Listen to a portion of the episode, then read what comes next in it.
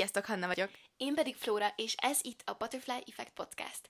Itt vagyunk egy újabb epizóddal, és a mai alkalommal fogunk beszélgetni az önazonosságról, önbizalomról, a stresszről és annak kezeléséről, a jogáról, boldogság térképről, és még sorolhatnánk, és hogyha azt hinnétek, hogy ezt már nem tudjuk fokozni, dehogy nem tudjuk fokozni, mert nem csak ketten fogunk beszélgetni, hanem egy nagyon különleges vendéget hívtunk meg, aki meg fogja osztani a gondolatait ezekről a témákról. Ő pedig nem más, mint Doppergés, a Mat on the Moon alapítója, Ortutay-Kovács Eszter. Eszternek a története nagyon sok szempontból elképesztően inspiráló számunkra. Előjáróban talán annyit mondanánk el róla, hogy tíz éven keresztül marketingvezetőként dolgozott olyan cégeknél, mint például a Forbes, és hogyha már ott tartunk, hogy inspiráló dolgok és, és, és lépések Eszter sztoriában, akkor az egyik, ami elképesztő hatással volt ránk, amikor megtudtuk, az az, hogy Eszter ezt a felépített karriert um, volt bátorsága otthagyni maga mögött, és elhagyni, és elkezdeni követni a szívét, az intuícióját, a szenvedélyét, és a saját brandjét, a saját mozgalmát, a saját projektjét megalapítani.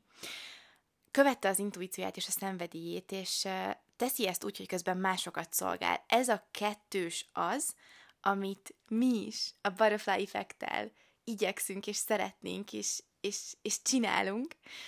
Úgyhogy elképesztően közel éreztük magunkhoz Esztert, és közel érezzük magunkhoz a mai napig Esztert, és nagyon boldogok vagyunk, hogy vele beszélgethetünk. És talán ez a kettő, a szenvedély és mások szolgálata, hogyha ezt a kettőt tudjuk kombinálni, akkor valóban lehetőségünk lesz um, egy percet sem dolgozni, hogyha így, így nevezzük, és, és a szenvedélyünkből megélni. Nagyon-nagyon inspiráló számunkra még az is, hogy... hogy létrehozott egy olyan mozgalmat, ami mindenki számára elérhető, és ami mindenki számára elérhetővé teszi azt, hogy egy egyre jobb és jobb önmagát állítsa elő, olyan praktikákkal, olyan gyakorlatokkal, ami bármilyen elfoglalt is az ember beépíthetők a mindennapokba. Eszter a Mat on the Moon-nak a megalapítója, és uh, szeretnék idézni a honlapról. A Mat on the Moon azért jött létre, mert biztosan tudjuk, hogy a megfelelő eszközökkel és támogatással fenntarthatóan fejlődhetsz, miközben egészségesebbé válik a tested, nő a teljesítményed, és békét kötsz az elméddel. Ezt írta Eszter a Mat on the Moonról. A Mat on the Moon mozgalomról egy pár mondatban. A tele naptár nem egyenlő a stresszel. Az ülőmunka nem egyenlő a hátfájással. A siker nem egyenlő a túlórával. A nehéz napok nem egyenlőek a nehéz éjszakákkal. Ezt vallja Eszter, ezt vallja a Mat on the Moon. Úgyhogy... csatoljátok be a biztonsági öveiteket, mert egy elképesztően király epizód következik. És akkor vágjunk is bele. Eszter, hatalmas szeretettel köszöntünk téged, és nagyon-nagyon boldogok vagyunk, hogy itt vagy velünk ma. Alig vártuk ezt az interjút, és um, hát fel is tennénk az első kérdésünket, ami az lenne, hogy amikor beszélgettünk az interjú felvétel előtt, akkor... Um, nagyon-nagyon-nagyon megfogott minket az, ahogy mondtad, hogy a te utad, a te eddigi sztorid elképesztő mértékben hozzájárul ahhoz, hogy most, amit csinálsz, azt az álomprojektedet, amit dolgozol, nagyon autentikusan, nagyon hitelesen, és nagyon magabiztosan tudod képviselni. És um, nagyon-nagyon kíváncsiak vagyunk arra, hogy, hogy mi Eszter, és, és mi a Mat on the Moon-nak a sztoria. Eszter, az ugye én vagyok, és, és a Mat on the Moon pedig egy olyan platform és közösség, ahol jogával, mindfulness-el, meditációval, wellbeing technikákkal foglalkozunk. Szóval mindenféle módszert és eszközt próbálunk adni modern városi vadaknak, hogy letegyék a stresszt, mélyebben megéljék a jó dolgokat, technikákat, hogy fókuszáltabbá váljanak a feladataikban, és úgy igazán meg tudják ismerni magukat. Úgyhogy próbáljuk ötvözni a, a felszabadító mozgást a joga által, és azt, hogy fenntartható szokásokat alakítsanak ki a jól létükért egy támogató közösségben. És azt gondolom, hogy azért, azért nagyon autentikus, meg igazi ez az egész, mert én mielőtt ebbe belevágtam, azért több mint tíz évet töltöttem üzleti területen, főként marketingvezetőként itthon és külföldön, és, és amikor valaki hozzám fordul azzal, hogy éjszaka csak pásztázza a plafont a, a stressz miatt, meg képzeletbeli vitákat nyer, meg fáj a háta, akkor én pontosan tudom, hol fáj a háta, pontosan tudom, milyen, amikor nem érzed magad elég jónak, akár azokhoz az eszközökhöz, amiknek segítenie kellene. Szóval amikor úgy vagy vele, hogy á, én nem megyek el jogázni, mert, mert nem vagyok elég hajlékony, meg nem vagyok elég erős, meg fú, a meditáció nem nekem való, mert nekem zsong a fejem, ezt biztos, hogy nem fogjuk kiüríteni. És emellett persze azt is mondogattam magamnak, hogy szép dolog ez a mindfulness, meg a jelen megélése, de nem valakinek, akinek úgy tele van a naptára, mint az enyém. Szóval, hogy pontosan, tudjátok, ismerem azokat a, azokat a fájdalmakat, meg nehézségeket, meg kihívásokat, amik az embereket elvezetik arra a pontra, hogy oké, tenni szeretnék magamért, és közben ismerem az összes kifogást is, amit mondogatsz magadnak, hogy miért nem kezded el. És um, hogyan jött neked a váltás onnan, hogy... Um... hogy tíz éven keresztül alkalmazott voltál, vezető pozícióban dolgoztál, felépítettél már egy karriert, és, és innen egyszer csak oda kerültél, hogy akkor a saját magad főnöke vagy, és a saját projektedet indítod el. Milyen volt ez a váltás, és, és minek a sugallatára tetted ezt? Az az érdekes, hogy ez egyszerre tűnik egy nagyon-nagyon éles váltásnak, hiszen, nem tudom, marketingvezető voltam, most pedig uh, webbing programokat teszek elérhetővé emberek számára, de közben pedig nem is volt olyan éles, amikor belegondolok. Szóval tényleg már az egyetemi szakdolgozatomat is arról írtam, hogy milyen összefüggésben van az anyagi jólét a biztonsággal, meg boldogsággal, hogy az emberek, hogyha gazdagabbak lesznek, akkor elkezdenek el boldogabbak is lenni. Szóval, hogy egyrésztről tudjátok, ilyen nagyon élesnek tűnik, de másrésztről én folyamatosan jártam ilyen tréningekre, nagyon-nagyon sokat foglalkoztam neurológiával, pszichológiával, meditáció tréneri képzés, jóga oktatói képzés, mindfulness tréneri képzés, um, hogyan lehet stressz csökkenteni mindfulness-el, szóval ezer képzést elvégeztem, de hogy egy ideig így fel sem merült bennem, hogy ezeket használhatnám akár arra is, hogy hogy egy saját vállalkozásom legyen, hanem inkább az egész egy ilyen öngyógyító, önsegítő folyamat volt.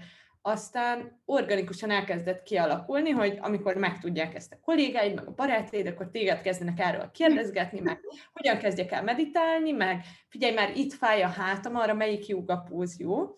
És, és az egész tényleg így organikusan kezdett el létrejönni, És, és aztán már annyi feladat volt vele, hogy nem fért össze egyszerűen a vezetői pozíciómmal, amit, amit marketingvezetőként betöltöttem. Szóval ez egyrésztről egy nagyon éles váltásnak tűnik, másrésztről pedig igazából egy nagyon-nagyon lassú és nyugodt átmenetnek, de én úgy gondolom, hogy a, hogy a szakmai részénél azért sokkal nehezebb ennek a, az érzelmi meg lelki része, amin átmész egy ilyen alkalmazotti létből, vállalkozói létbeváltásnál. Hmm. Egyébként az is annyira tetszett, amikor így beszélgettünk, hogy mondtad, hogy, hogy így rájöttél arra, hogy tök jó, hogy ilyen vezető pozíciókban um, beszélnek arról embereknek, hogy, hogy hogyan tudod meg, megőrizni a well-beingedet, és, és vannak mindenféle elvonulások, meg ilyenek, de hogy így a hétköznapi embereknek pedig, akik mondjuk nem a vezető pozíciókban vannak, és um, szóval nekik is ugyanúgy ez, ez, ez aktuális és fontos, és hogy, és hogy kvázi nekik is el akarod ezt az üzenetet vinni, és ez annyira jó, és tényleg annyira így van, hogy így mindenkinek fontos um, kivétel nélkül ezekről a dolgokról beszélni. Pontosan, mert mindenkit ér stressz, tudod, és hogy mindig ezt szoktam mondani így félig viccesen, hogy, hogy a Mat on the Moon víziója az az, hogy az emberek kedvesebbek legyenek egymással a villamoson, mert hogy ezt állati komolyan gondolom, hogy persze hatalmas változásokat lehet azzal elérni, hogyha hogyha mondjuk vezető pozícióban lévő embereknek tartok tréningeket, ez elég gyakran előfordul, és tudjátok, ők nyugodtabbak lesznek, kiegyensúlyozottabbak, jobb cégkultúrák épülnek, ahol fontos a mentális, meg a fizikai egészség is, és ez persze szuper, de, de a nap végén úgy gondolom, hogy a legjobb építkezés az az, hogy építkezünk így fentről lefelé, mondjuk a, a társadalom vezető pozícióban lévő emberein keresztül, de ugyanúgy lentről felfelé is, tehát, hogy minden közembert is megérintünk, mert a közembereknek ugyanúgy vannak barátaik, ismerőseik, akikhez eljuttathatják azt, hogy figyelj, amúgy lehet így is reagálni nehéz helyzetre, meg lehet így is reagálni. Szóval, hogy um, mentális egészség szempontból sokszor mindenki ugyanolyan fontos. Mindenki fontos, aki, aki része Így. ennek a közösségnek. Igen, igen, annyira, annyira egyetértünk ezzel, és szerintem um, ez is az egyik oka, hogy csináljuk a Butterfly Effect-et, és csináljuk ezt a podcastot, hogy, um, hogy tényleg minél, minél több emberhez is, és, és velünk egy időshez is el tudjunk uh, jutni. Um, és amikor megtetted ezt a nagy váltást, hogy elkezdted építeni a saját mozgalmadat, projektetet, akkor volt az eddigi utad során, vagy van most az utad során, amikor az imposztor szindróma előjön, amikor így megkérdőjelezed magadat? Aki nem ismerné az imposztor szindróma fogalmát, az igazából azt jelenti, hogy megkérdőjelezed azt, hogy, hogy vajon tényleg magadnak köszönheted a sikert, és megkérdőjelezed saját magadat, és azt érzed, hogy le fogsz bukni, és minden, szóval, hogy um, tapasztalsz-e ilyet, és hogyha igen, akkor, akkor hogyan kezeled? Ó, persze. Tehát ugye azért ennek a váltásnak, amit mondtam is, hogy a, a mentális és érzelmi részében az nagyon nehéz, hogy, hogy én valamiben jó voltam. Valamiben nagyon sikeres voltam, és tudjátok, ennek mind van egy belső megélése, de persze egy külső is, hogy, hogy milyen pozícióban dolgozol, hogy figyelnek a véleményedre, és hogy ez egy hosszú építkezés eredménye. Szóval a, a marketing ez nem tipikusan egy olyan terület, ahol... ahol csak a tehetséged, vagy egy jó érzék járul hozzá a sikeredhez, hanem ez kemény munka, kiállás magadért is, az értékeidért, rengeteg tanulás. És ezért én ott felépítettem valamit, és sokszor azt érzem, hogy, hogy most ez az építkezés előről kezdődött, úgymond. Most megint, megint magamat, és az embereket, akik figyelnek rám, és meg kell győznem, vagy be kell bizonyítanom, hogy hogy én nem hiába beszélek ezekről a dolgokról. Az én eddigi megfejtésem az az, hogy az imposztor szindrómának, legalábbis a sajátomnak alapvetően két oldala van, és az egyik az én saját belső kételyem. Szóval sokszor, mikor így önbizalomról beszélünk, és azon gondolkozunk, akkor azt gondoljuk, hogy a, az önbizalom egy ilyen fix attribútum, embereknek van és joggal, másoknak meg nincs, és nem hiába nincs. És közben igazából az egész önbizalom az arról szól, hogy te mit hiszel el magadról. Nem azt, hogy képes vagy-e valamire, hanem azt, hogy elhiszed el, hogy képes vagy valamire. Szóval az önbizalmad az nem azt mondja el, hogy képes vagy emberek előtt beszélni, hanem azt, hogy elhiszed el, hogy képes vagy emberek előtt beszélni. És nem is azt mondja meg, hogy képes vagy egy új helyzetben helytállni, hanem azt, hogy te elhiszed el, hogy képes vagy helytállni. Tehát az imposztor szindrómámnak az, az egyik része az, az az, hogy rengeteg új helyzetbe kerülök, ahol még magamat is győzködöm, hogy persze erre is képes vagyok. Szóval egy picit egy ilyen, tudjátok, egy ilyen kis önbizalom hiány, amit ki kell építeni, és abban rengeteg tudatosság van, hogy, hogy ilyenkor hogyan fogod meg ezeket a helyzeteket. Nagyon sokat szoktam mondani azt, hogy magamnak is, és másoknak is, hogy tedd meg félve. Hogy az, hogy félsz valamitől, és az, hogy bátor vagy, az tök jól összefér. Mert, mert a bátorság az nem a félelem hiánya, az a cselekvés jelenléte. Úgyhogy, úgyhogy azt hiszem, hogy az imposztor szindrómára az egyik megfejtésem az az, hogy persze van egy ilyen pici önbizalom hiány, amin, amin dolgozom és amit építek. A másik része viszont, ami nagyon foglalkoztat társadalmilag, az az, hogy az egész imposztor szindróma, mint kifejezés, meg ahogy most mi is beszélgetünk róla, az azt sugallja, hogy, hogy neked, aki, aki ezzel küzdesz, kell még tenned valamit. Szóval nagyon sok mindenféle vezetői konferenciára jártam én is vezetőként, és akkor rendszeresen a nőknek, nőknek szóló szekcióban akkor felbukkan az, hogy imposztor szindróma, mit tehetsz? És nagyon sokszor arra jutok, hogy hogy a másik oldal az imposztor szindrómának, tehát az önmagadba vetett hiten kívül eső oldal, az a közeg. Az, hogy, hogy milyen visszajelzést kapsz, nagyon sokszor nőként, de persze férfiként is rengeteg megkérdőjelezést kapsz. Én a korom miatt rengeteg, rengeteg um, kérdést kaptam, vagy rengeteg bizalmatlansággal szembesültem. Én elsősorban digitális marketingben dolgoztam, ahol ahol persze jellemzőbb is volt a fiatalok jelenléte, de ezzel együtt ott ültem termekben, ahol nálam tíz-húsz-harminc évvel idősebb emberek ültek, és nagyon sokszor nehéz volt és kihívásokkal teli az, hogy ők egyenlő partnerként kezeljenek engem. Szóval nagyon sokszor úgy gondolom, hogy az imposztor szindrómáról azt mondjuk, hogy te tegyél az imposztor szindrómák ellen, és persze igen, dolgozz az önbizalmadon, de más részről pedig nagyon fontos társadalmi munka van ebben, hogy, hogy viselkedjünk másként egymással, hogy ne kérdőjelezzük meg az embereket, hogy, hogy ne... Ne, még sokszor jó szándékból is úgy gratulálunk valakinek a sikeréhez, hogy az benne bizonytalanságot kell. Én például a, a tipikus ilyen visszajelzés, amit szoktam kapni, ami az ilyen, nem tudom, tudjátok, a égő gyufa az imposztor szindrómámra, te ebből meg tudsz élni. És tudod, ilyenkor így jössz, hogy basszus, lehet, hogy ebből nem is lehet megélni? Lehet, hogy ez csak egy véletlen? Lehet, hogy következő hónapban már nem tudok belőle megélni? Tudjátok, hogy vannak ilyen kérdések is.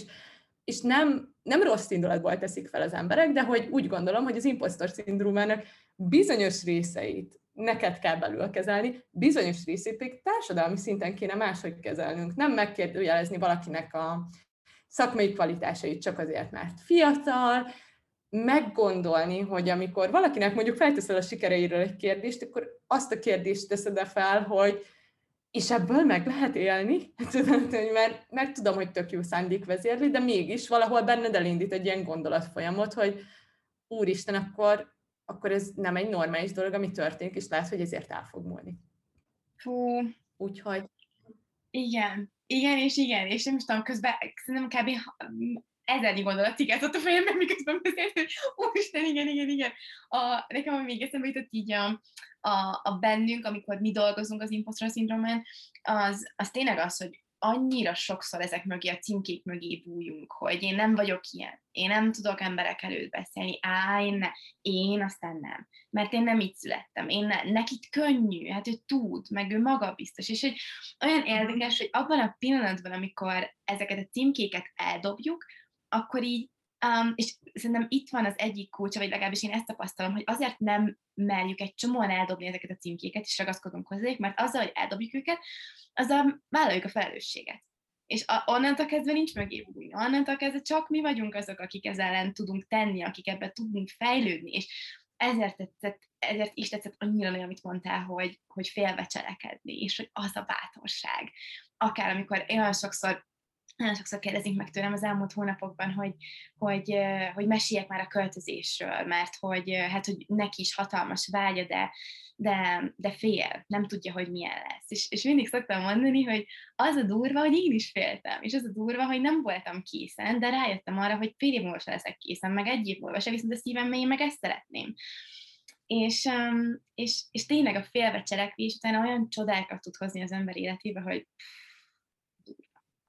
Igen, és szerintem ezért nagyon fontos, hogy beszéljünk ezekről a bizonytalanságokról is, hogy, hogy azok az emberek, akiknek adnak a véleményére, azok igenis elmondják a nehéz dolgokat is. Tudjátok, ne csak a, a jókat, mert ez semmit nem veszel az értékeinkből, ugyanúgy, ahogy nem veszel az értékedből, meg a sikereidből az, hogy nem tudom, én vasárnap pont workshopot tartottam, és akkor tudjátok, ilyen kedvesebbnél kedvesebb emberek gyönyörűbbnél gyönyörűbb sztorikat osztottak meg arról, ahol, ahogyan ebben a csodás stúdióban ölelkezünk, és, és mindenki boldog és felszabadult, és ilyen nagy gondolatokkal megyünk tovább, és hétfő reggel itt álltam, nem tudom, tíz darab dobozzal az irodában, és azzal a feladattal, hogy oké, okay, akkor ö, most füzeteket kell a polcra pakolni. És hogy ez tök oké. Okay. Tehát, hogy tudjátok, sokszor ez a, ez a tökéletesség, meg perfekcionizmus, ez egy belülről jövő elvárás, és kívülről az emberek sokszor még jobban is reagálnak arra, hogyha megmutatod, hogy amúgy tudom, hogy a tegnapi nap nagyon felszív volt, ma reggel pedig ki akar velem kartondobozokat taposni, mert ma ez lesz a program. Úgyhogy, úgyhogy én például a saját kis önkezelésemben ezt nagyon sokat használom, hogy hogy internalizáljam az életemnek minden részét, és hogy ne éljem meg sikertelenségnek, amikor valamitől félek, hogy ne éljem meg rossz napnak, amikor éppen dobozokat kell kipakolni, hanem, hanem ezek is így, tudjátok, amit mondta, és hogy levenni ezeket a címkéket, és hogy nem kell mindenről véleményt alkotnom, és nem kell mindent betennem egy dobozba, hogy ez most egy jó nap, meg egy rossz nap, meg egy jó program, meg egy rossz program, Hanem, hanem nagyon sokszor tényleg igaz az, hogy olyan, amilyenné teszed. Tehát, hogy a valóságodnak nagyon nagy részét te formálod, és le lehet úgy ülni a dobozok mellé, hogy ah, milyen jó volt tegnap ott ezekkel a kedves és érdekes emberekkel, meg le lehet úgy ülni a dobozok mellé, hogy milyen fantasztikus ma itt lenni, és hogy mennyit dolgoztunk azokon a termékeken, ami a dobozban van, és úristen, eljött a pillanat, hogy ezek felkerülnek egy polcra. Igen, és minden, minden az út része, meg a folyamat része, meg amúgy van ez a mondat, ami így eszembe jutott, miközben beszéltél, hogy mentsd fel magad a tökéletesség alól, és ez is annyira fontos tényleg, hogy, hogy sokszor magunkat tartjuk ebbe a, ebbe a tökéletes dobozkába és elvárás, elvárásba. Valamelyik nap pont hallgattam egy podcastot, ami, ami, ahol azt mond, így a, a social médiában történő shiftről beszéltek, és, és aznak, hogy amikor elkezdett berobbanni például az Instagram, akkor tényleg amíg, a, a, azok az accountok, amik a legnagyobb népszerűségre tettek szert, azok ezek a teljesen tökéletesen megkreált travel fotó, hetven képből kiválasztod az egyet, ami a legzseniálisabb, és akkor azt kirakod, és akkor ezek a... És ezek azt a... is szerkeszted, mielőtt kirakod. Így van, így van, így van, és akkor ezek a, ezek a profilok ugye felrobbantak is, hogy most már még mindig van ez a része is a dolognak, viszont most már egy ilyen tök nagy, tényleg shift-váltás figyelhető meg, hogy, hogy az emberek, és azok a profilok lesznek egyre népszerűbbek és népszerűbbek, akik tényleg nagyon önazonosak, autentikusak, mindent felvállalnak, úgy posztolnak, ahogy éppen ők élik a mindennapjaikat, és ez nem véletlen annyira, és ezért is mindig azt is úgy szoktuk mondani, és a podcastunkban is igyekszünk ezt közvetíteni, hogy, hogy mert felvállalni magad, mert önazonos lenni, mert te lenni, mert, mert így tudsz leginkább hatással lenni emberekre, úgyhogy ja, nagyon, ez nagyon-nagyon érdekes téma. Egyébként ez tök izgalmas, hogy mondjátok, pont valamelyik nap volt egy ilyen nagyon érdekes beszélgetésem, ahol valaki pont ezt tette szóval, ezt a jelenséget, amit ti is említettetek az Instagramon, hogy egyre többen, tudjátok, ilyen sokkal nyersebben, sokkal őszintébben, tehát felkerül a sírós kép, meg a közeli fotó a narancsbőrről, meg minden. És akkor mondta, hogy persze, persze, őszintesség, őszintesség, ez volt a, ennek a beszélgető partnernek a reakciója, de hogy figyelj, azért ezt senki nem akarja látni.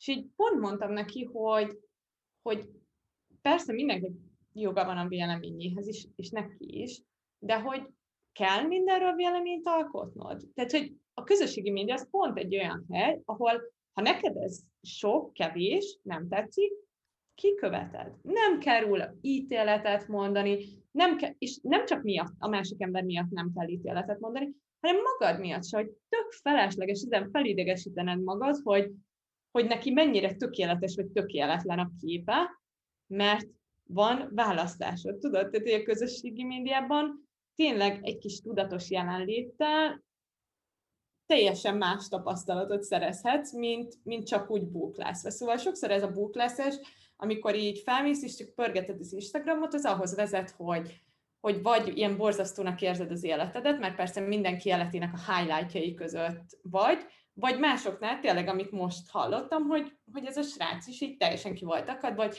ő felmegy, és akkor már nem tudja, hogy a következő sztoriban, tudjátok, ilyen milyen sokkoló dolgot fog látni, hogy most már mindenki mindent megoszt, és a legijesztőbb dolgokat, meg, meg tényleg a legrosszabb pillanatokat, és hogy azért jön fel, hogy szép képeket nézeges, és mondtam, hogy menj csak, kövess ki mindenkit, aki úgy érzed, hogy ezt a kockázatot képviseli, és hagyd meg azokat a profilokat, ahol szép fotók vannak, tudod, galériák oldala, ilyesmit, tehát, hogy, hogy nem kell ezen magadat sem idegesítened, a másik embernek se kell elmondanod a véleményed, mert ez tényleg az életnek az a kevés területe, ahol teljesen jól megélnek a szélsőségek. És persze arról megbeszéltünk, hogy milyen társadalmi felelőssége van annak, hogyha valaki egy nagyon hamis képet épít fel, és mondjuk sokan felnéznek rá, és ezért az ő mentális egészségükre ez hat, de, de úgy gondolom, hogyha ilyen egyéni szempontból nézzük, akkor, akkor talán a legfontosabb tanulság az az, hogy nem kell reagálnod mindenre. Nem kell mindenről véleményt formálnod,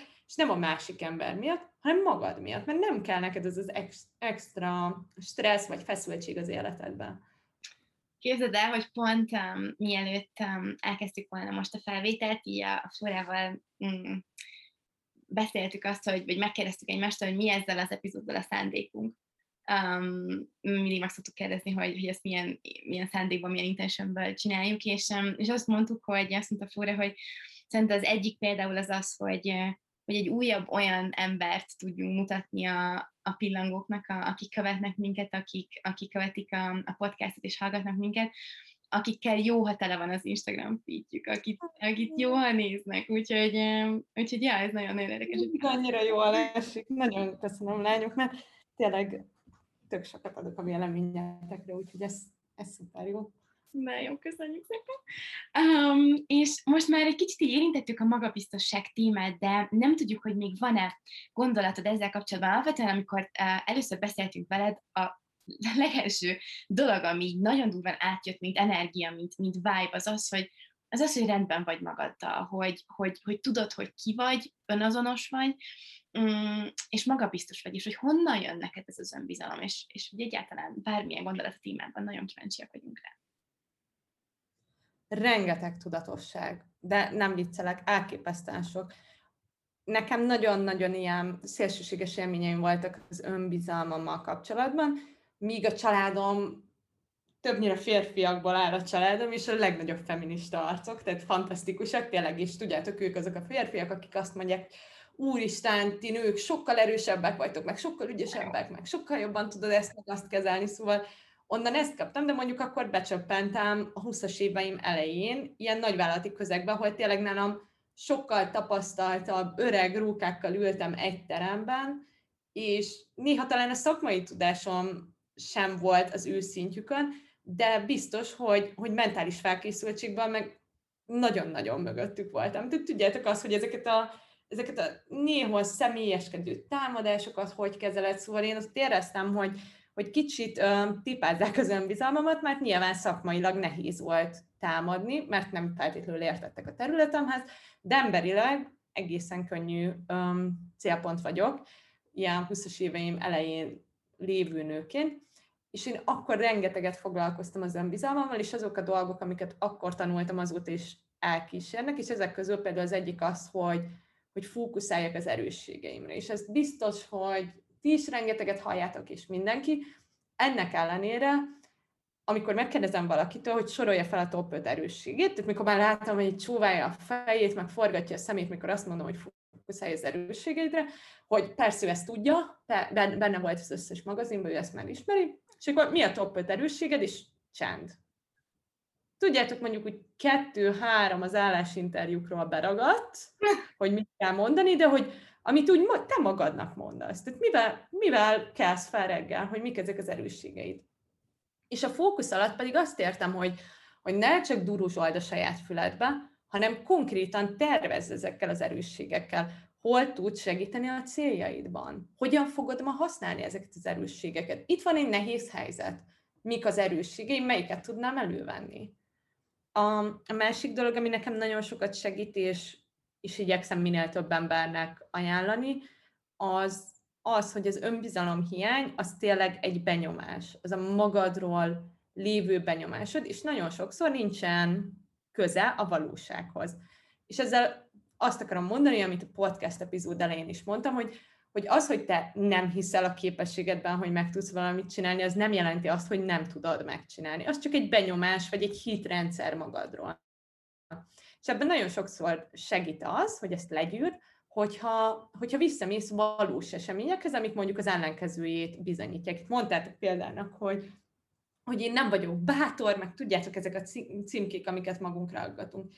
És nagyon sokszor, mikor egy ilyen döntési helyzetbe kerülni, hogy mondjuk van egy nagy célom, és akkor tenni kéne érte valami bátrat, és már mondod is magadnak, hogy ó, de én nem vagyok bátor, hogy akkor állj meg egy pillanatra, és idézz fel egy helyzetet, amikor bátor voltál.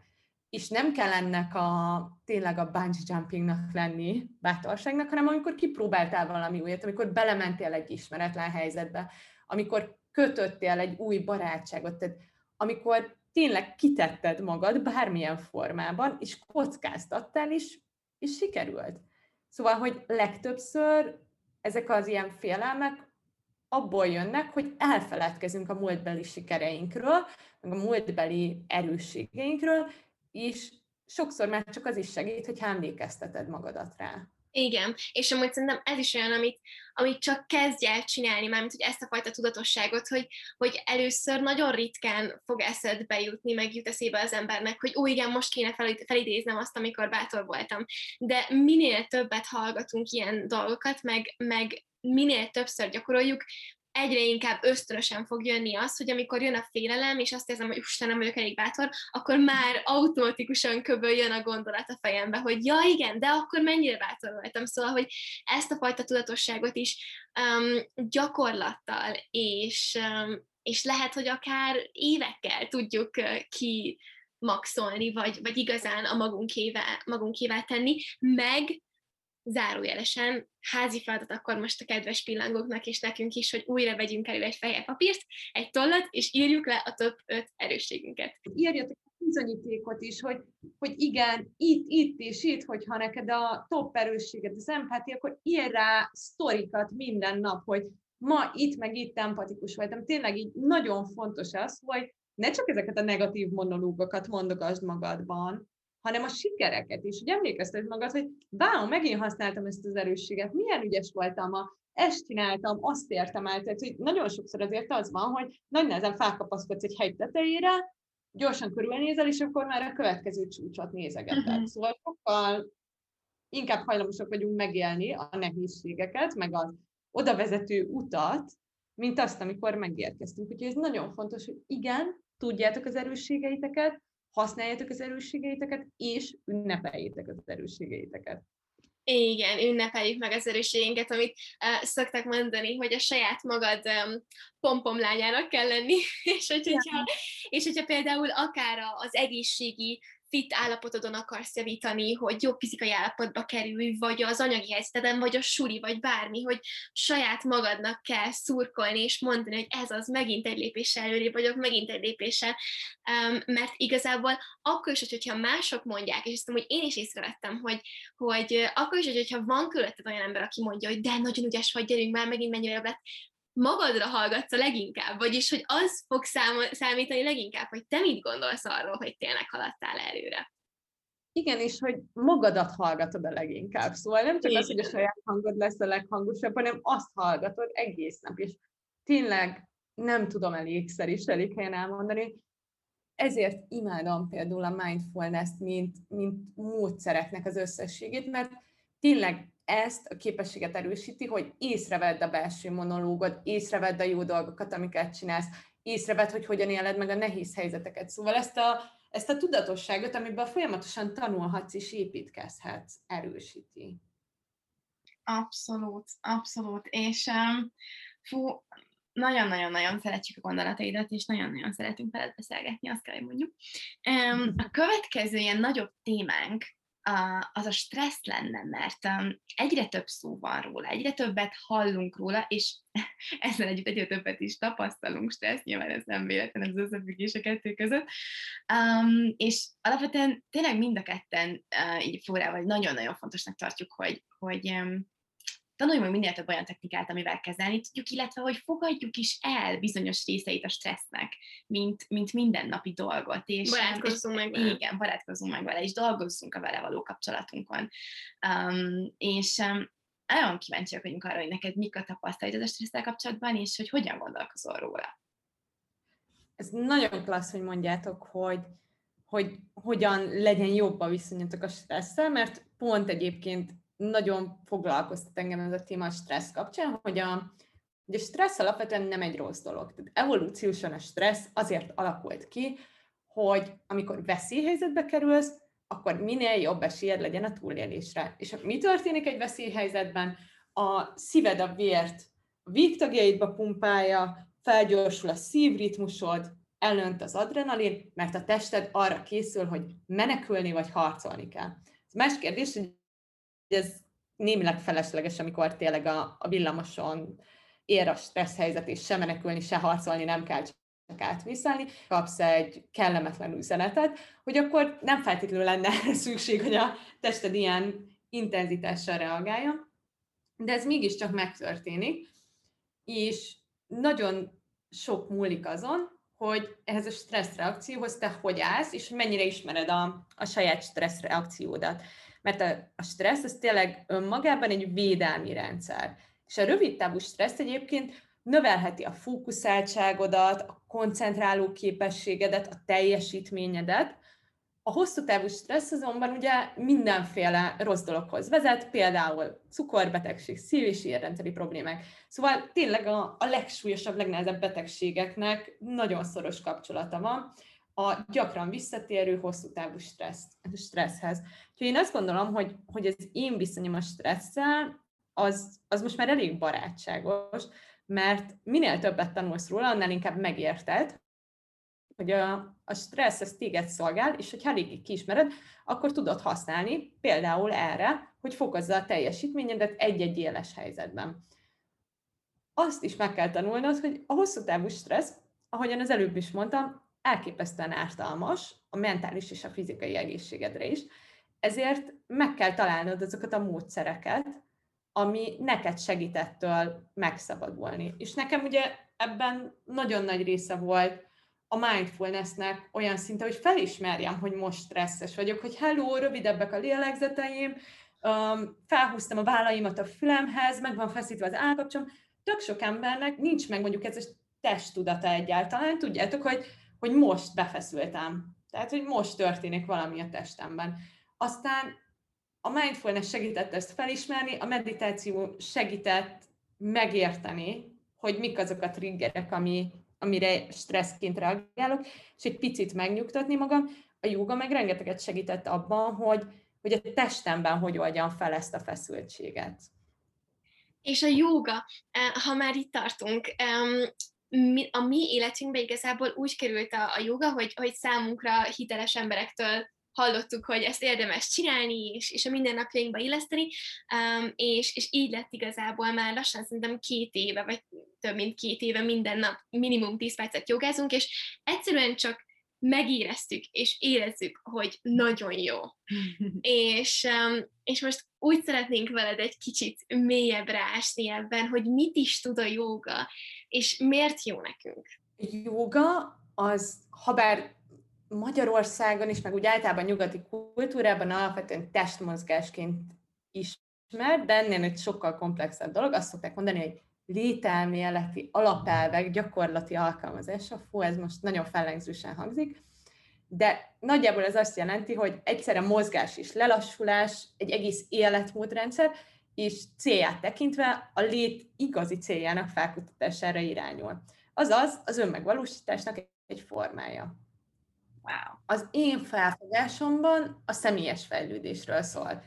Mert foghatod az esz en em gyakorlását, tehát ez a fizikai jóga gyakorlás, ami, ami a testi átalakulásodat támogatja arról, hogy azt, hogy erősebb, hajlékonyabb, egészségesebb legyél a fizikai valódban.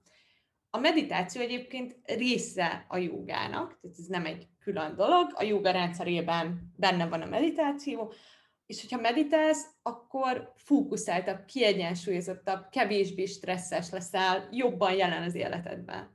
Úgyhogy én úgy gondolom, hogy, hogy a jógát azt tényleg lehet csak testmozgásként gyakorolni, lehet meditációként, lehet a légző gyakorlatokhoz fordulni, amiről csináltatok most egy szuper epizódot, és minél több aspektusát engeded be az életedbe, annál több területen fejlődsz. De ha te most egy aspektusára vagy kíváncsi, vagy kész, akkor tök oké. Tehát, hogy én, én azért is csinálom, amit csinálok, mert, mert nagyon szerettem volna egy közeget, ahol, ahol tök oké, hogyha te csak el akarsz jönni mozogni. Mert a jóga tényleg ugyanúgy segíteni fog a hátfájásodon, hogyha te semmit nem tudsz a jóga filozófiáról, mint akkor, hogyha csak a jóga filozófiát olvastad eddig, és soha nem használtad a gyakorlatokat. Szóval a jóga egy nagyon-nagyon komplex rendszer is, hogy hiszek abban, hogy nagyon sok helyről meg lehet közelíteni, nagyon sok bejárata van ennek a, ennek a képzeletbeli háznak, ami a jóga, és hogy az összes bejáratot nyitva kell tartanunk, hogy mindenki onnan közelíthessen, ahonnan ő szeretne. És annyira jó, hogy mondtad, hogy neked így uh, leginkább a személyiségfejlődést, a fejlődést jelenti a, a jóga, vagy így azt éled meg benne, mert um, mostanában annyit tanultunk erről, meg hallottam erről, hogy alapvetően a fejlődés maga, és az, hogy úton vagy is mozgásban, vagy az a boldogság, hogy haladsz, haladsz előre és fejlődsz folyamatosan. És, és ezt tökre tapasztaljuk mi is így a mindennapjainkban, hogy bármiféle végcél előtt boldog lehet az ember, hogyha fejlődik. Igen, pontosan, és igen. ez, ez, ez annyira szép, hogy tudjátok, hogy ilyenkor mindig belegondolok abban, hogy, hogy micsoda pocséklása az időnknek, hogyha, hogyha nem tudjuk élvezni az utat. Tehát, hogyha, hogyha mindig csak vársz valamit is, hogy, hogy én nagyon szeretném, hogyha Mat on the Moon-nal segítenénk az embereknek abban, hogy ne az egész életük egy hétvége várás, mikor megyünk már nyaralni legyen, hanem tényleg visszataláljunk a, a mindennapi öröm, örömökhöz, megtaláljuk a hálát, megtaláljuk a, a boldogságot a mozgásban, megtaláljuk az örömöt a saját gondolatainkban a meditáció által, tényleg a mindfulness-szel visszahozzuk magunkat a pillanatba, és meg tudjuk tapasztalni jó dolgokat sokkal mélyebben, mint ahogyan eddig. És ez, ez szerintem az egész életünk kulcsa, mert hogyha ha ezt a hálát be tudjuk vinni a mindennapjainkba, vagy a mindfulness, de talán a hála az így majdnem mindent is magába foglal, mert az azt jelenti, hogy a pillanatban vagyunk, az azt jelenti, hogy, hogy megéljük, azt jelenti, hogy, hogy, hogy tényleg egy olyan fajta boldogságot és hálát érzünk a mostért, amiből utána sokkal-sokkal mm, jobban tudunk teremteni, élni, létezni a mostban, és egyébként a holnapban is. És ez az egész egy ilyen körforgás, amit mi magunk tudunk beindítani egy adott pillanatban. Mm, és és amit, amiről most beszélgetünk, a jóga, a meditáció, a mindfulness, a közeg, a közösség, ezek mind olyan dolgok, amik, amik ezt a bizonyos hálaérzést nagyon-nagyon be tudják indítani a hétköznapokban. Igen. Abszolút, telje, teljesen egyetértek ezzel. És, és tök izgalmas, hogy mondtátok, mert pont a következő, a decemberi workshopunknak a témája a hála lesz. Mert, mert én is ezt gondolom, hogy, hogy ez egy fenntarthatatlan boldogságkép, ha, ha az egész boldogságodat, meg mindennapi örömödet ahhoz kötöd, hogy mindig többet, nagyobbat, előre, hanem egy sokkal fenntartható boldogságot tudsz építeni, hogyha, hogyha meg tudod élni, ami van. És ugye a kettő nem zárja ki egymást. Én nagyon sokszor gondolom, hogy ugye a nehézségeink, amiket így mentálisan modern emberként megélünk, az ahhoz kötődik, hogy, hogy ilyen vagy-vagyokban gondolkozunk. Tehát vagy bátor, vagy vagy félsz. Vagy hálás, vagy vagy mész előre. Lehetsz hálás, és mehetsz előre. Tudod? Tehát hogy az, hogy hálás vagyok azért, ami van, az nem jelenti azt, hogy hogy nem vagyok céltudatos, vagy nem igyekszem, a kettő tök jól megjel egymás mellett. Igen, ez annyira fontos, úristen, igen, igen, igen. És uh, sok mindenről beszéltünk már, és nagyon kíváncsiak vagyunk, hogy mi az a terület, téma, ami a leginkább foglalkoztat mostanában, mondjuk így az elhangzottakon kívül. Nagyon foglalkoztat mostanában a... mindenféle kultúrák boldogságképe. Ez igazából nem mostanában foglalkoztam, de mostanában megint nagyon sokat foglalkozom ezzel. Úgyhogy volt is Instagramon egy ilyen hashtag boldogság térkép sorozatunk. Én Csak elég sokat... Igen, nagyon, nagyon klassz bejegyzések szerintem. Elég sokat utazom, és mindig nagyon foglalkoztatott, hogy egy-egy kultúrában hogyan merülnek fel elképzelések a boldogságról. Mik azok a dolgok, amiket a helyiek csak úgy elkezdtek csinálni, és aztán a tudomány egyszer csak azt mondta, hogy jé, nézd már, csinálják ezt, és ez tényleg boldogabbá teszi az embereket, leteszteltük. Úgyhogy, úgyhogy most nagyon sokat foglalkozom ezzel, hogy melyik kultúrának milyen olyan kis jellemzői, meg szokásai vannak, amiket, amiket bárki meghonosíthat az életében. Tudjátok, hogy nem kell ahhoz Brazíliában élni, hogy hogy több kafuné legyen az életedben, ami a, az érintésről szól, szóval, hogy a braziloknál lesz, hogy a kafuné az a, az a mozdulat, amikor valaki hajában így gyengéden végigfuttatod az ujjaidat. És hogy aztán kimutatták kutatások, hogy a fejbőrünkben olyan kis receptorok vannak, olyan érzékek, ami, hogyha valaki számunkra kedves ember, vagy akár mi magunknak futtatjuk végig az ujjainkat, akkor az ilyen nyugtatóan hat ránk, meg oxitocin szabadul fel a szervezetünkben. És tudjátok, hogy ez nyilván a brazilok nem azért kezdték el egymás buksiját cirógatni, mert ezt tudták, hanem, hanem csak úgy elkezdtek valamit csinálni, és jé, ez a valami jó, és egyszer csak azt mondta a tudomány, hogy á, ezért jó. Vagy, vagy tudjátok, az olaszoknál mondjuk az édes semmittevés. Hogy most már rengeteg kutatás kimutatta, hogy miközben van ez az egész um, hustle culture, nem is tudom, hogy mondjuk ezt magyarul, tehát ez a, ez a robotolás és hajtás, és tudjátok, annak az ilyen felmagasztalása, hogy dolgozz napi tizenhat órát, meg ha igazán akarod a céljaidat, akkor minden mást félre fogsz tenni, és nem kell neked pihenés, kinek kell az alvás amúgy is. Hogy majd alszol, miközben... a, a sírodban ezzel vannak ilyen szép folyamatok. Igen, majd alszol, igen, borzasztó, igen.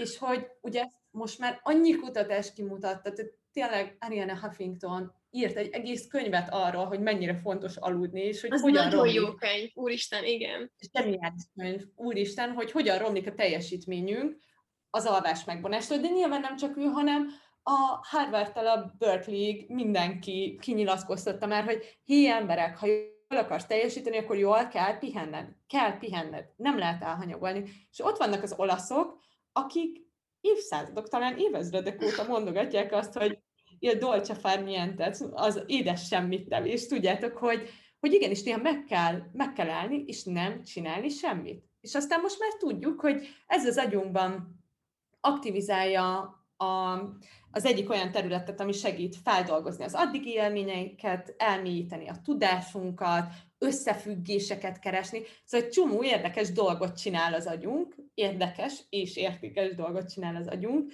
miközben semmit teszünk. Annyira érdekes hogy... ezek, úristen, igen.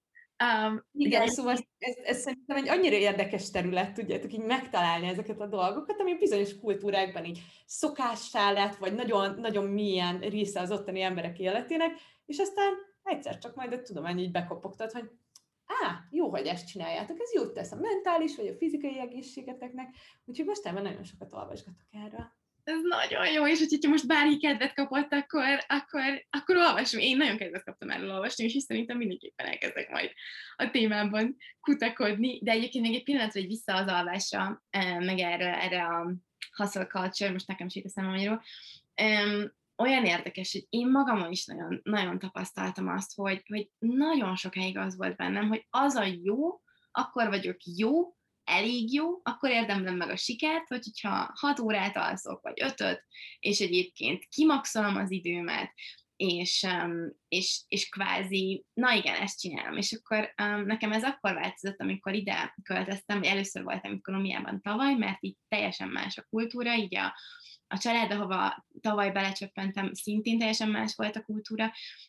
Itt az alvásnak nagyon nagy jelentősége van, egyébként a mai napig, meg ezt a barátomnak is köszönhetem egyébként ezt a változást, mert nála is, és, és először csak azt tudtam, hogy most vagy alkalmazkodom az ő életritmusokhoz, vagy én egy teljesen más ritmust fogok élni, mert máskor fogok reggelizni, ebédelni, vacsorázni, stb. stb. Az pedig ugye karantén volt tavaly, annyira nem lett volna fun, úgyhogy gondoltam, hogy jó, hát akkor nincs mit tenni, én alkalmazkodok. Csendben, senkinek nem mondom, hogy sokat alszok, de alkalmazkodok. És, és képzeld el, hogy, hogy amikor hazamentem, öt hónapot voltam itt, így a karantén után tudtam hazamenni, és azt mondta Flóra is többek között, de nagyon sok mindenkitől megkaptam, hogy soha életemben nem láttak ennyire nyugodtnak, kiegyensúlyozottnak, um, ennyire a helyemen, um, és, um, és hát ezért így adtam neki egy pár gondolatot, hogy az a durva, hogy valószínűleg ennek hatalmas köze van ahhoz, hogy végre életemben nagyjából lehet, hogy először hónapokon keresztül hét-nyolc órát aludtam. És én most már büszkén vállalom, hogy hét-nyolc órát alszok. És, és annyira fontos, hogy ezt büszkén vállalod, nem? Hogy ez minél több emberhez eljut, hogy hé, ott sok mindent elér, és pihen. És a kettő az megint, megint nem egy vagy-vagy. Igen, igen, igen.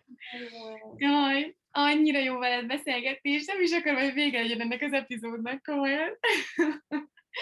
Nagyon-nagyon. Tényleg, hogy annyira, annyira értékes ez, tudjátok, hogy ez minél több emberhez eljusson, hogy rengeteg ilyen tévképzetünk van arról, hogy, hogy mitől fogunk jobban teljesíteni, hogy mi viszi előre a világot, hogy hogyan tudunk értéket teremteni, és hogy, hogy tényleg ezek, ezek nagyon sokszor tudományosan, de, de belső megérzés által is bizonyított tévképzetek. Tehát ez az önmagad kizsigerelése, ez az önbántás, ami nagyon sokszor kapcsolódik ehhez a nagy nyomáshoz, amit magunkra helyezünk, az öngondoskodásnak sokszor az ilyen teljes hiánya. Például ez nagyon-nagyon gyakori, hogy, hogy megkérdezek embereket, hogy mikor volt tíz perce csak úgy semmit tenni. Tehát amikor cél nélkül csináltál valamit. Nem azért, hogy ebből majd lesz, tudjátok, olvasok egy cikket, de azért, hogy majd okosabb leszek tőle, cél nélkül csak úgy ott voltál. És így a legtöbb ember itt teljesen lefagy, és fogalma sincs, hogy mikor.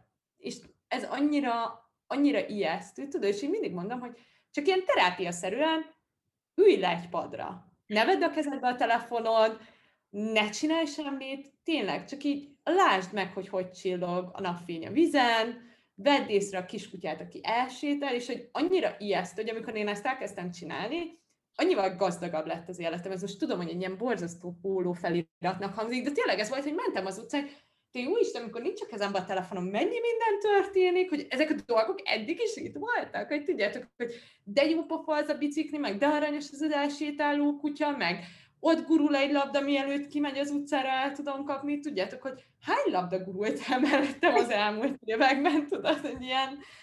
Szóval, hogy annyira, annyira alulbecsüljük, és hogy sokszor mondom, hogy a módszerek és a technikák, amiket mondjuk a Mat on the Moonon keresztül próbálunk átadni, sőt nem próbálunk, átadunk, imposztor szindróma, ugye, hogy ezek a módszerek és ezek a technikák, ezek egyszerűek, de nem könnyűek. Tehát, hogy, hogy tényleg, amikor azt mondom, hogy tudatos jelenlét, akkor mindenki azt mondja, ja, persze, persze, tudom, mielőtt előveszem a tálómat fotózni a tájat, azért jól meg kell nézni. És hogy, hú, hogy nem, hogy ennél, ennél sokkal, hogy persze ilyen egyszerűnek tűnik, de hogy ennél sokkal nehezebb lesz ezt itt tényleg meghonosítani az életedbe, és mondjuk nem csak mielőtt előveszed a telefonodat, megnézni úgy igazán a tájat, és, és az érzékszervédet mondjuk végigpásztázni, hogy oké, hogy mi mindent látok, milyen illatot érzek, milyen íz van a számban, mit tudok megtapintani ezen a helyen, ahol állok, de mondjuk ugyanerre a tudatosságra képes leszel egy, egy nehéz helyzetben, és képes leszel így megállni, amikor mondjuk valaki feldühít. Mm-hmm. És És tényleg ezek tök egyszerű dolgoknak tűnnek, például a mindfulness, ez nagyon sokszor megkapom ilyen vicces, hogy oké, oké, értjük, ott kell lenni a jelenben, de ezen mit tudsz tanítani? És akkor azután elmondod, hogy ennek ezer applikációja van, ezer módszer van rá, és nekem sem megy mindig. És ez tök oké, tudjátok, hogy egyszerűnek hangzik, de nem könnyű. Igen, meg egyébként tényleg ezeket a programokat átírni a fejünkbe, mert gyakorlatilag ez ez, hogy, hogy fut egy, egy hiedelemrendszer, egy program, és, és, egy, és egy folyamatos monológok futnak a fejedbe, és ezeket átírni nem egyik pillanatról történik meg a másikra, meg nem azzal, hogy, hogy megérted, hogy mi a tudatos jelenlét, azzal még nem tudtad átprogramozni a, a már ott futó programokat, és amúgy tök vicces, hogy például ez a, ez a pihenés is, hogy álljunk meg egy pillanatra, hogy ez is nekem is, amikor ugye át kell programozni azt, hogy amúgy igenis oké okay pihenni, meg, meg napközben leülni, elolvasni egy fejezetet, meg mit tudom én, hogy tényleg így először rögtön ott van a cél a fejemben, hogy jó, akkor most leülök pihenni, mert akkor kreatívabb leszek, meg, meg, akkor, meg akkor elolvasni egy könyvet, mert akkor okosabb leszek, jobban fog működni, és ez tényleg annyira így van, hogy ehhez is kell egy ilyen átfutási idő, hogy először ez a, nem tudom, az első állomás, és akkor utána elérsz oda, hogy igazából nincs ez semmi célja annak, hogy most leülök pihenni. Csak leülök, mert van kedvem.